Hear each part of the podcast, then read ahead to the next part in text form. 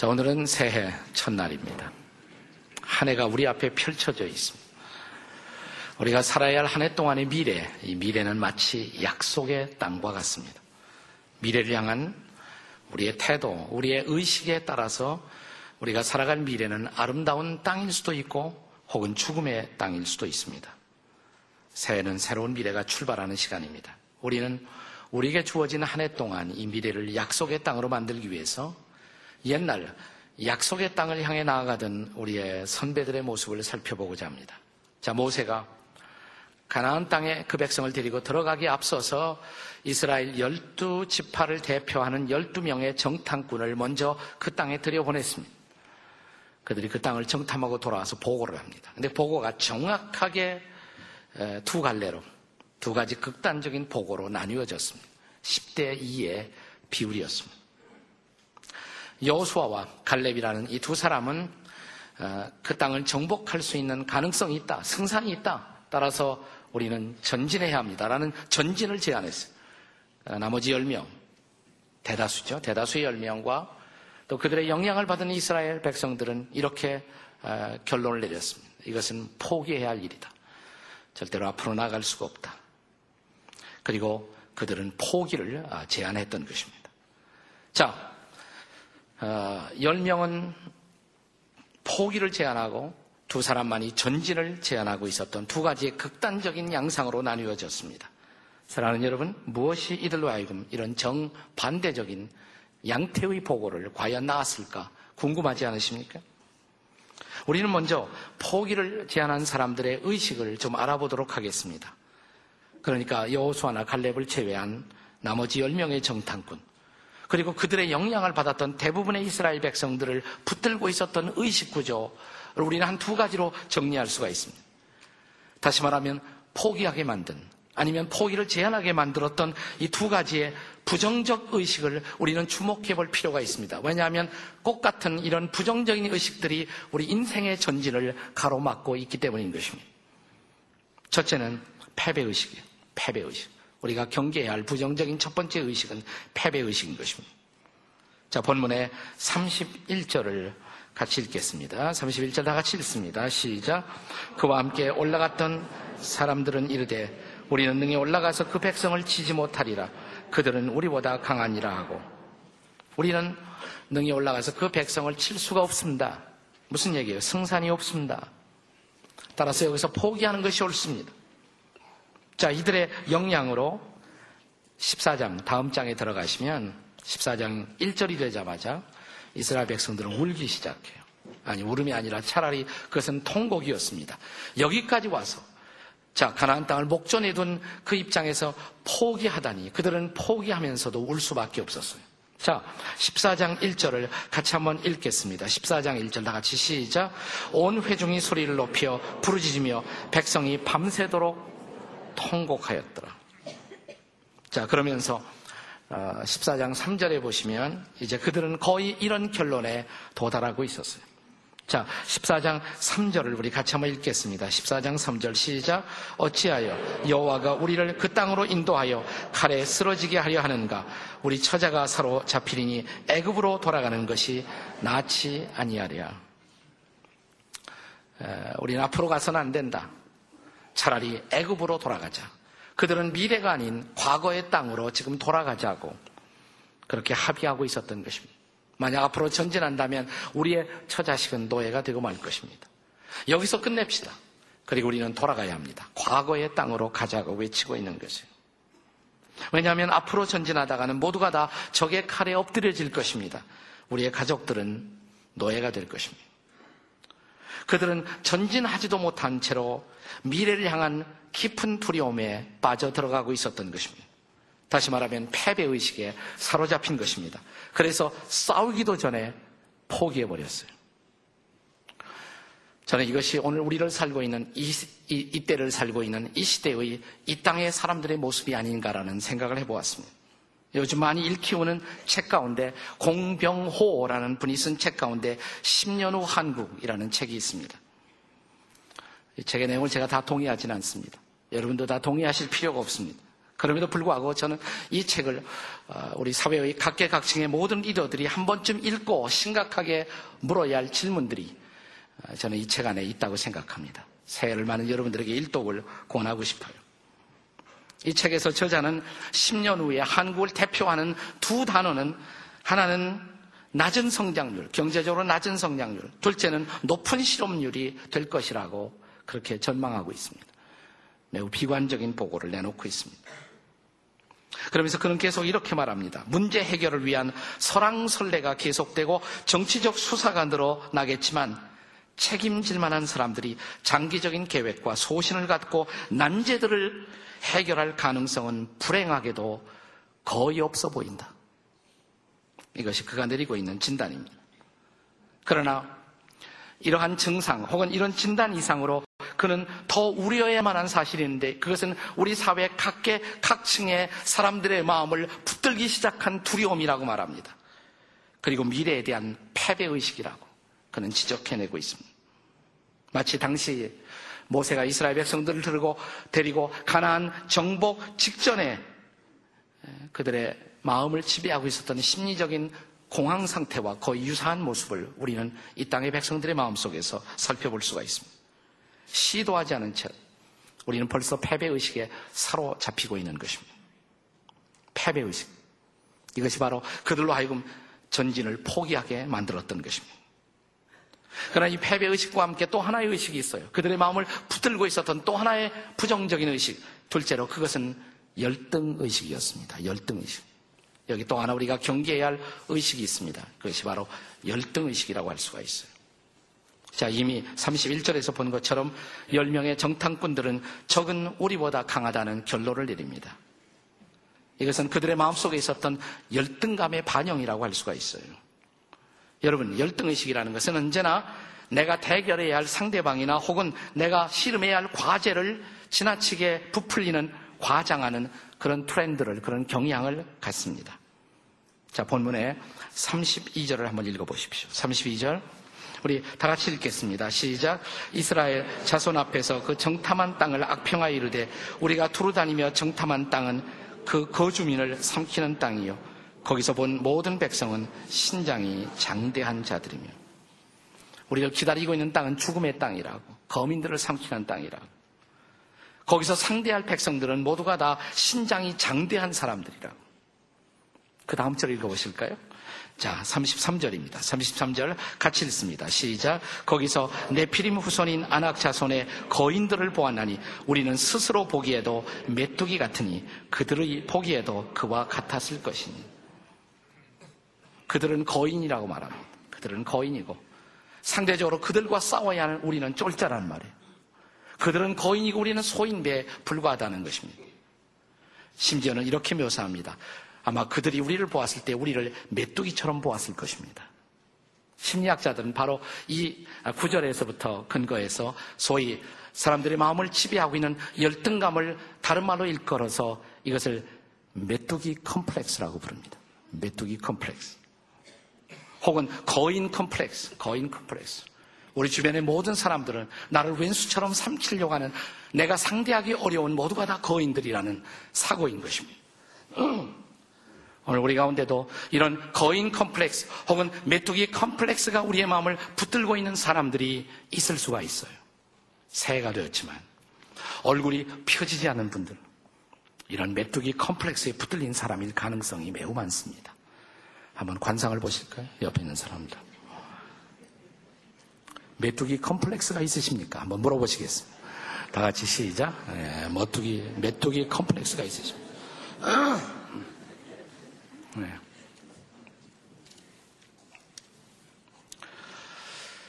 이것은 마치 어, 지나간 날 우리 민족사의 과거의 한때 우리 한국 사람들이 자기 자신들을 스스로 자조적으로 비하할 때 썼던 이런 말을 연상시킵니다.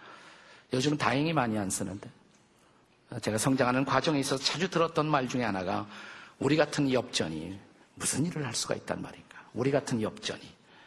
소위 엽전의식이 한동안 우리를 지배했어요. 이런 부정적인 자기 열등의식의 정체가 메뚜기 컴플렉스와 같은 것입니다. 요즘 우리 경제적으로 사회가 어려워지니까 박정희 대통령에 대한 향수가 높아지고 있습니다. 저는 우리 박정희 대통령은 우리 역사의 빛과 그리고 그림자를 함께 남긴 그런 지도자라고 생각을 합니다. 그가 민족사에 남겼던 빛은 빛대로 평가를 받아 마땅하고 또 그림자는 그림자대로 평가를 받아야 할 것이라고 생각합니다. 그러나 박정희 대통령이 우리 민족사에 기여할 수 있었던 중요한 가장 빛다운 영향력 가운데 하나는 우리 한국인으로 하여금 우리 마음속에 뿌리박고 있었던 이런 역전의식을 극복하는 일에 그가 상당한 긍정적 기여를 했다는 사실만은 평가받아 마땅하다고 저는 생각을 해요. 과거에 새마을 운동을 할 때 우리의 강토를 휘몰아쳤던 우리는 그 표를 지금도 생생하게 기억합니다. 그래서 우리도 할 수 있다는 것입니다. 우리도 할 수 있다. 이런 할 수 있다는 자신감을 가지고 우리는 해외의 마켓, 시장들을 개척하기 시작했고 황폐하고 척박했던 이 땅을 다시 일구기 시작했던 것입니다. 적어도 상당히 이런 엽전의식 혹은 메뚜기 컴플렉스를 극복하는 일에 있어서 그는 우리에게 자신감과 희망을 남겼습니다. 우리 민족사의 도약의 한 전기를 마련한 사실은 틀림이 없습니다. 그러나 문제는 지금입니다. 문제는 오늘입니다. 오늘을 사는 우리 한국인들은 어떤 자리에 있을까요? 오늘의 한국인들을 지배하고 있는 의식 구조는 도대체 어떤 것일까요? 혹시 우리는 다시 한번 패배의식과 열등의식이 우리를 붙들기 시작하는 것은 아닌지? 라는 질문을 우리는 던질 필요가 있습니다. 왜냐하면 우리가 이런 부정적 의식에 붙들기 시작하면 우리는 더 이상 전진할 수가 없기 때문입니다. 그런데 여기 두 사람을 보십시오. 10대 2에 절대적으로 소수였던 두 사람, 여호수아와 갈렙. 이들에 의해서 전진이 제한됩니다. 전진이. 그들은 소수였습니다. 그러나 그들은 창조적인 소수였습니다. 그들 때문에 이스라엘 민족이 다시 일어설 수가 있었고, 다시 전진할 수가 있었고, 그들은 새로운 역사를 창조하는 프론티어가 될 수가 있었던 것입니다. 자, 대부분의 정탐꾼들이 전진을 포기하자고 외치고 있었던 통곡의 마당 속에서 무엇이 여호수와 갈렙 이 두 사람으로 하여금 전진을 제한하게 만들었을까요? 그들의 마음을 붙들고 있었던 의식의 정체는 무엇입니까? 이 부정적인 의식과 정반대의 긍정적인 의식이 그들을 붙들고 있었던 두 가지의 의식을 우리는 주목할 필요가 있습니다. 첫째는 승리의 의식, 승리의 의식. 저는 우리에게 필요한 것이 바로 이런 의식이라고 생각합니다. 승리의 의식. 따라서 하십시다. 승리의 의식. 승리의식 을 가집시다. 한번 해보세요. 옆에 사람에게 승리의식을 가지십시다. 다 죽어가는 표정으로 승리의식을 가집시다. 네. 자, 30절에 갈렙의 보고를 들어보십시오. 우리 30절 다시 읽겠습니다. 30절 다 같이 읽습니다. 시작. 갈렙이 모세 앞에서 백성을 조용하게 하고 이르되 우리가 곧 올라가서 그 땅을 취하자 능히 이기리라. 뭐라고 외쳤어요? 능히 이기리라 그랬어요. 갈렙이 능히 이기리라. 우리는 이길 수가 있다는 것입니다. 어떻게 다수인 10명이 포기를 제안할 때 갈렙은 그리고 여호수와 갈렙은 어떻게 이길 수 있다라고 승리를 선포할 수가 있었을까요? 자, 그동안 광야의 시련과 고난을 견디고 행군하면서 이스라엘 백성들은 객관적으로 지쳐 있었습니다. 그것을 갈렙이 모를 리가 없어요. 그것을 여호수아가 모를 리가 없었습니다. 아마 군사 전력과 객관적인 상황으로 말하자면 거의 포기를 동의하고 싶은 마음도 두 사람의 마음속에 있었을 것입니다. 그런데 무엇으로 하여금 이 두 사람이 승리의 의식을 가질 수가 있었을까요? 우리는 그 대답을 다음 장인 14장에서 발견하게 됩니다. 한마디로 말하면 그것은 야외 신앙, 하나님 신앙 때문이었던 것입니다. 하나님 신앙. 자, 14장으로 들어가셔서 14장 8절을 한번 읽어보실까요? 14장 8절입니다. 우리 다 같이 읽겠습니다. 14장 8절 다 같이 시작. 여호와께서 우리를 기뻐하시면 우리를 그 땅으로 인도하여 들이시고 그 땅을 우리에게 주시리라. 이는 과연 젖과 꿀이 흐르는 땅이니라. 여기서 아주 중요한 대목이 있습니다. 시작하는 첫 대목입니다. 거기에 언더라인을 했으면 좋겠습니다. 여호와께서 우리를 기뻐하시면 한번 따라서 해보십시오. 여호와께서 우리를 기뻐하시면 네, 여호와께서 우리를 기뻐하시면 하나님이 우리를 기뻐하신다면 우리는 저 땅으로 나아갈 수가 있다는 것입니다. 그리고 이 땅을 젖과 꿀이 흐르는 땅으로 만들 수가 있다는 것입니다. 여호와께서 우리를 기뻐하시면 자 계속되는 이들의 고백을 들어보십시오. 9절입니다. 14장 9절 같이 읽겠습니다. 시작 다만 여호와를 거역하지는 말라 또 그 땅 백성을 두려워하지 말라 그들은 우리의 먹이라 그들의 보호자는 그들에게서 떠났고 여호와는 우리와 함께 하시느니라 그들을 두려워하지 말라 하나 여기서 또 중요한 대목이 하나 더 나와요. 그 부분에 줄을 쳐놓으세요. 여호와는 우리와 함께 하시느니라. 자, 제가 8절에서 어떤 대목을 강조했습니까? 하나님이 우리를 기뻐하시면, 하나님이 우리를 기뻐하신다면, 자, 9절에서는 그 하나님이 우리와 함께 하신다면, 하나님이 저와 여러분을 기뻐하시고, 그리고 그 하나님이 우리와 함께 하신다면 뭐예요? 우리는 나갈 수가 있을 줄로 믿습니다. 적이 아무리 강해 보여도 우리는 적들을 향해서 이제 당시에 여호수와 칼렙처럼 이렇게 선포할 수가 있습니다. 그들은 우리의 먹이야. 우리 옛날 번역에는 그들은 우리의 밥이야. 여기서 그들은 우리의 먹이야 그랬습니다. 그들은 우리의 먹이야. 다만 한 가지 그 하나님을 거역해서는 안 된다고. 주께서 기뻐하신다면, 주께서 함께 하신다면 우리는 앞으로 나아갈 수가 있습니다. 이것이 바로 야외의 신앙이에요. 하나님 신앙. 이 하나님 신앙이 그들로 하여금 객관적으로 어려운 정황에도 불구하고 승리의 믿음을 가능하게 만들었던 것입니다. 이 하나님 신앙. 그래서 하나님 신앙은 항상 플러스 신앙이에요. 그건 적극적인 신앙인 것입니다. 저는 기독교 신앙은 더하기 신앙이다. 이렇게 믿습니다. 한번 따라서 해보세요. 기독교 신앙은 더하기 신앙이다. 기독교의 최대의 상징은 십자가입니다. 근데 십자가가 더하기 표잖아요. 십자가는 더하기 표입니다. 다 같이 십자가는, 십자가는 더하기 표다. 네.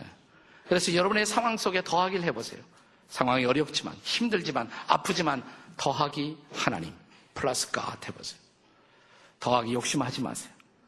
더하기 좌절하지 마세요. 더하기 하나님 해보세요. 하나님을 개입시켜 보세요. 하나님이 함께 하신다면, 주께서 역사하신다면, 주께서 우리를 도와주신다면, 하나님의 관점에서 이 상황을 보십시오. 그리고 그 하나님의 능력을 신뢰해 보십시오. 그렇다면 여러분과 저의 마음 속에 그리고 우리의 생각 속에 하나님이 주시는 새로운 승리의 믿음이 일어날 줄로 믿습니다. 그 야외의 신앙, 하나님을 의뢰하시고 사랑하는 여러분, 우리 안에 승리의 믿음이 회복되시기를 주의 이름으로 축원합니다. 자, 이 두 사람을 하여금 전진을 제한하게 만들었던 또 하나의 의식. 둘째로 창조의식이에요. 창조의식. 네.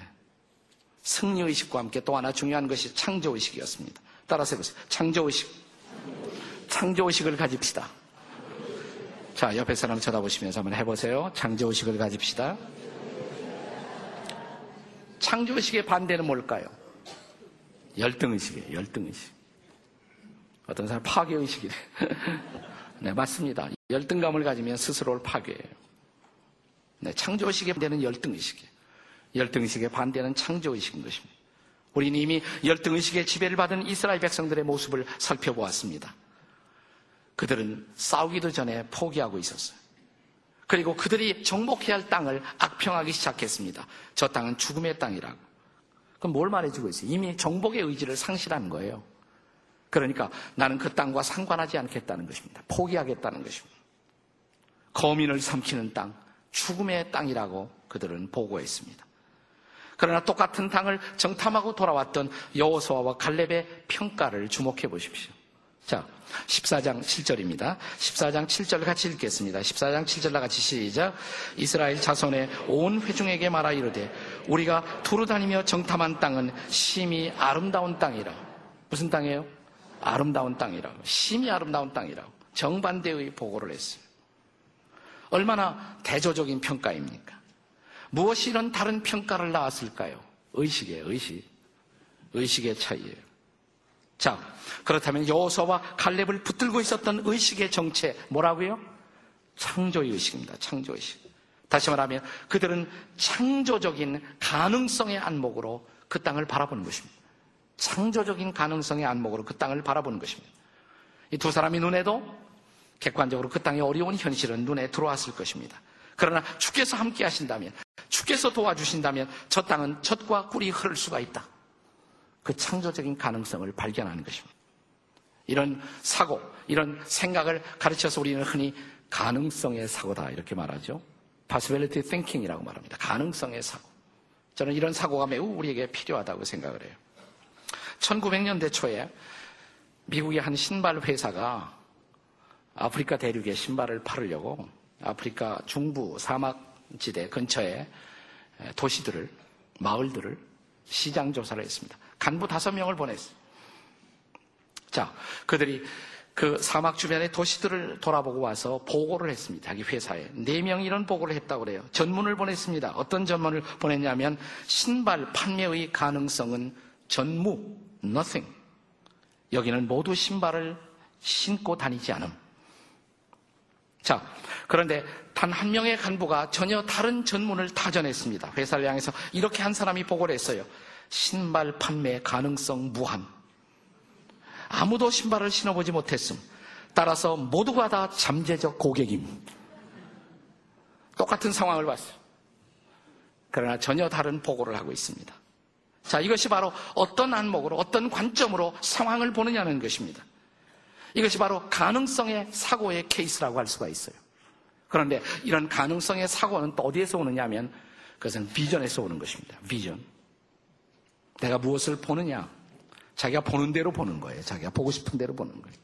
우리 마음속에 비전이 현실을 다르게 해석하게 만드는 것입니다. 여수와 칼렙의 마음속에는 비전이 있었어요. 약속의 땅에 대한 비전이 있었어요. 그 땅을 정복할 수 있는 비전이 벌써 마음속에 들어 있었던 것입니다. 비전이 중요한 것입니다. 비전이란 무엇입니까? 비전은 보이지 않는 미래를 바라볼 수 있는, 보이지 않는 미래를 바라볼 수 있는 창조적인 능력이다. 미래는 보이지 않아요. 근데 나는 보고 있어요. 상상을 통해서 봅니다. 그것이 바로 비전이에요. 그것이 비전인 것입니다. 자, 우리가 비전을 갖게 되면 그 비전에서부터 창조의식이 솟아올라요. 혹은 도전의식이 다시 살아나기 시작합니다. 그렇습니다. 지나간 날 우리 한국 사회가 어려웠을 때, 지금보다 훨씬 더 어려웠을 때, 저보다 나이가 많으신 우리의 어르신네들, 선배들, 그들이 훨씬 더 어려운 상황 속에서 힘들었지만 그러나 그 당시 우리의 마음속에는 그런 비전이 저는 있었다고 생각해요. 새 역사, 창조에 대한 비전이 있었어요. 창조의식이 있었어요. 도전의식이 있었어요. 도전하기를 원했습니다. 잘 살기를 원했습니다. 그래서 그들은 중동으로 뛰쳐갔고 거친 사막에 도전했고 베트남의 전쟁도 마다하지 않았고 가족들을 뒤로하고 전 세계 마켓을 향해서 떠나갔고 척박하고 황폐했던 이 땅을 일구어 이만큼 살 수 있는 땅으로 만들었던 것입니다. 그러나 언젠가부터 우리는 이런 창조의식을 잃어버리기 시작했습니다. 도전의식을 잃어버리기 시작했습니다. 요즘 최대의 문제가 좌합이 없다는 것인데 직업이 없다는 것인데 직장이 없다. 실업률이 많다는 것인데 우리 중소기업 하시는 공장 하시는 분들 어, 얘기를 들어보면 사람이 없대요. 조합은 있는데 사람이 없대요. 우리는 힘든 일은 싫어요. 소위 3D 직종에 도전하려는 사람들이 아무도 없어요. 옛날에는 아무도 그러지 않았습니다. 우리는 해외까지 나가서 소위 3D 직종에 도전했던 사람들이 저는 오늘 우리 시대의 젊은이들에게 그 직업을 험하다고 생각하지 말고 다시 도전할 수 있는 도전의 의식을 가지라고 도전하고 싶어요. 사랑하는 여러분, 우리 안에 이런 비전이 살아나지 않으면, 창조의식이 살아나지 않으면, 도전의식이 살아나지 않으면 미래가 없습니다. 우리 안에 이 창조의식과 도전의식이 다시 회복될 때 비로소 민족의 미래와 우리 가족의 미래를 말할 수가 있다고 믿습니다. 문제는 어떻게 우리가 이런 창조의식과 도전의식을 다시 회복할 수 있느냐는 것을 어떻게 비전을 다시 붙잡을 수가 있습니까? 비전의 모태, 창조의식의 근원, 저는 그것을 우리가 특별히 그리스도인의 관점에서 보았을 때 하나님의 백성들의 관점에서 비전이 태어나는 곳이 어디냐? 말씀과 기도예요. 말씀과 기도. 어떻게 여호수아가 어떻게 칼렙이 어떻게 모세가 가나안 땅의 비전을 갖게 되었습니까? 하나님의 말씀 때문이에요. 여러분 모세가 여호수아가 자기의 뒤를 이어서 가나안 땅으로 들어가기 직전에 여호수아 1장에 보시면 어떤 권면을 하고 있습니까? 너는 율법책을 하나님의 말씀을 내 입에서 떠나지 말게 하라. 그리고 그 안에 기록한 것을 묵상하고 지키라고 말합니다. 말씀을 묵상하라고 말해요. 바로 그 말씀 속에서 성경 속에서 하나님의 약속의 말씀 속에서 그들은 그들의 미래를 볼 수가 있었던 것이에요. 그리고 기도했습니다. 기도 속에 그들은 하나님의 인도와 그리고 하나님이 주시는 확신을 가질 수가 있었던 것이에요. 그러므로 사랑하는 여러분, 새해를 향해 약속의 땅에 대한 새로운 비전을 갖고 싶습니까? 저는 여러분과 제가 말씀의 기도, 말씀과 기도의 자리로 다시 돌아오기를 부탁드리고 싶습니다. 말씀과 기도는 하나님과 교통하는 방편이에요. 우리 말씀을 통해 하나님의 음성을 듣습니다. 기도로 주님 앞에 나아갑니다. 그러나 말씀과 기도는 하나님과 교통하는 방편일 뿐만 아니라 이 말씀과 기도가 우리의 비전을 비전을 붙들 수 있는 삶의 자리가 된다는 사실이에요. 빌 하이블은 늘 이런 소리를 강조합니다. 윌로 크릭의 창조적인 목회자인 빌 하이블은 이렇게 말합니다. 말씀과 기도는 비전이 태어나는 모태라고 말합니다. 비전의 산실이라고 말합니다. 이 말씀 속에서 비전이 생겨요. 이 말씀 속에서 미래가 보여요. 기도 속에서 우리는 미래를 향한 하나님의 설계를 만날 수가 있습니다. 그러므로 사랑하는 여러분, 저는 여러분이 새해를 맞아서 무엇보다 다시 한번 말씀과 기도의 자리로 돌아오시기를 주의 이름으로 축복합니다. 근데 말씀 기도를 어떻게 하는지 좀 배워야죠. 그게 큐티인데, 과외 타임. 조용히 매일 말씀 읽고 말씀을 통해 하나님의 음성을 듣고 기도로 나가는 훈련. 네, 이번 우리가 그래서 1월 달에도 다음 다음 화요일 날부터 한 네 차례에 걸쳐서 우리가 큐티 세미나, GT 세미나를 갔습니다. 제대로 배우세요. 그리고 매일 아침 말씀과 기도로 내가 하나님과 교통하는 훈련을 좀 익히십시오. 주의 음성을 들어보세요. 사람 소리만 듣지 마시고 사람 소리 들어야 피곤해요. 짜증납니다. 지치게 합니다. 주님의 음성을 들어보세요. 그리고 그 주님 앞에 여러분 마음속에 있는 열망과 소원을 아뢰어 보십시오. 그리고 전능하신 그분의 인도를 구해 보십시오. 꿈이 태어날 것입니다. 거룩한 승리의 열정이 살아날 것입니다. 그리고 우리는 다시 일어나 전진하게 될 것입니다. 약속의 땅을 향해서 말입니다. 그렇습니다. 저와 여러분의 여행은 아직 끝나지 않았습니다. 우리의 정복 전쟁도 끝나지 않았습니다. 지금은 패배를 거부하고 열등감의 늪에서 벗어날 시간입니다. 사랑하는 여러분, 하나님이 저와 여러분을 기뻐하시면 그리고 하나님이 함께 하시면 승리할 수 있습니다. 다시 일어설 수가 있습니다. 우리의 민족도 재기할 수가 있습니다. 새로운 미래를 창조할 수가 있습니다. 지금은 일어서서 전진을 시작할 때입니다. 공병호 씨가 10년 후 한국 책에서 이런 흥미있는 사실을 얘기합니다. 좋은 시절이 어째냐, 나쁜 시절이 언제냐. 한 사회가 맞이하는 좋은 때와 나쁜 때, 좋은 시절과 나쁜 시절을 이렇게 구별했어요. 좋은 시절은 뭐냐? 시장에서, 마켓에서 기회를 잃고 위험을 기꺼이 감수하며 사업을 일으키는 사람들이 많은 시대가 바로 좋은 시절이다. 조금 위험을 알고도 거기에서 기회를 보고 사업을 일으키는 사람들이 많아지는 시대가 바로 좋은 시절이다. 반면에 위험을 감수하려는 사람들이 많지 않다면 그것이야말로 우리 사회가 나쁜 시절로 들어가고 있는 것이다. 위험을 감수하려는 사람들이 없어요. 이런 사회는 침체의 늪 속에 빠져 들어갈 수밖에 없다는 것입니다. 그래서 그는 계속 이렇게 말합니다.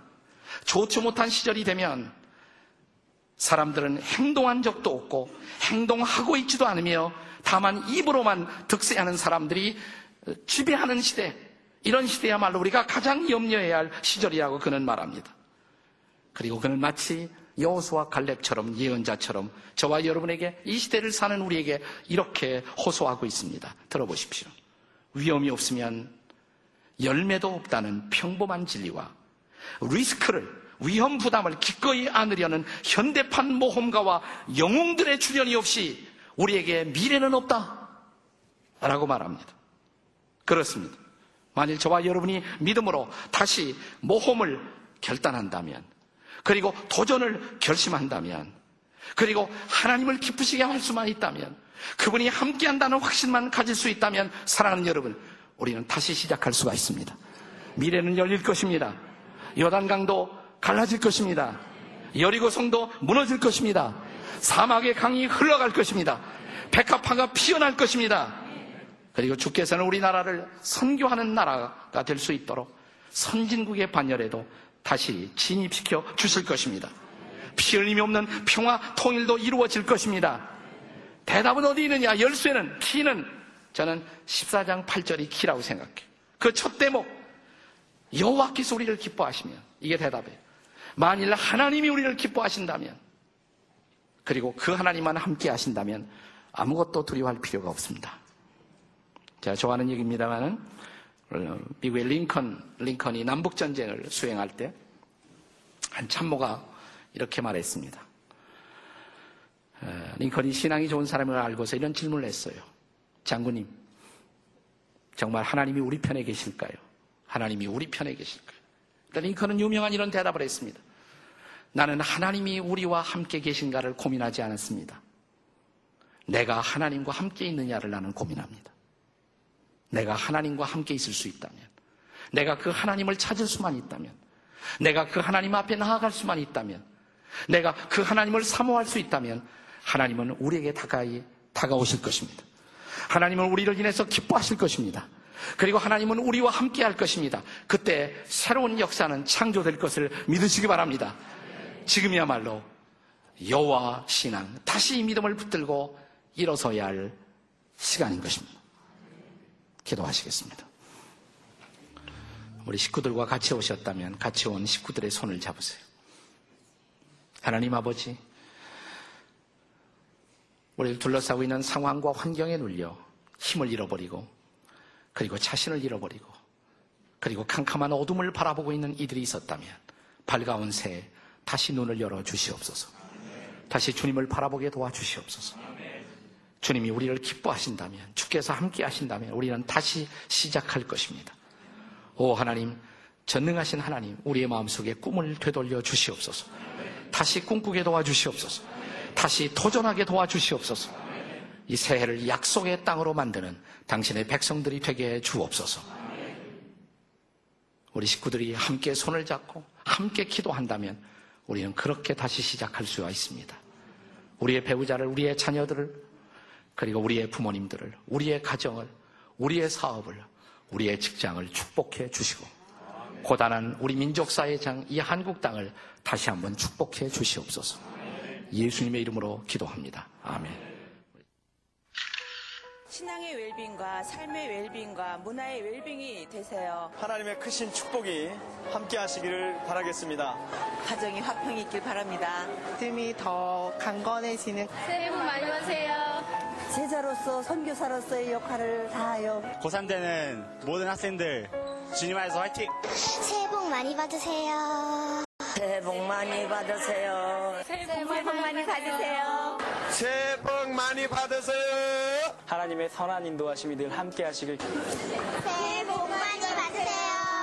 Uh, hello, Happy New Year. I wish you all the best in 2005. 하나님 안에서 기쁨을 충만하게 누리는 풍성한 한 해를 맞이하기를 새해 복 많이 받으세요.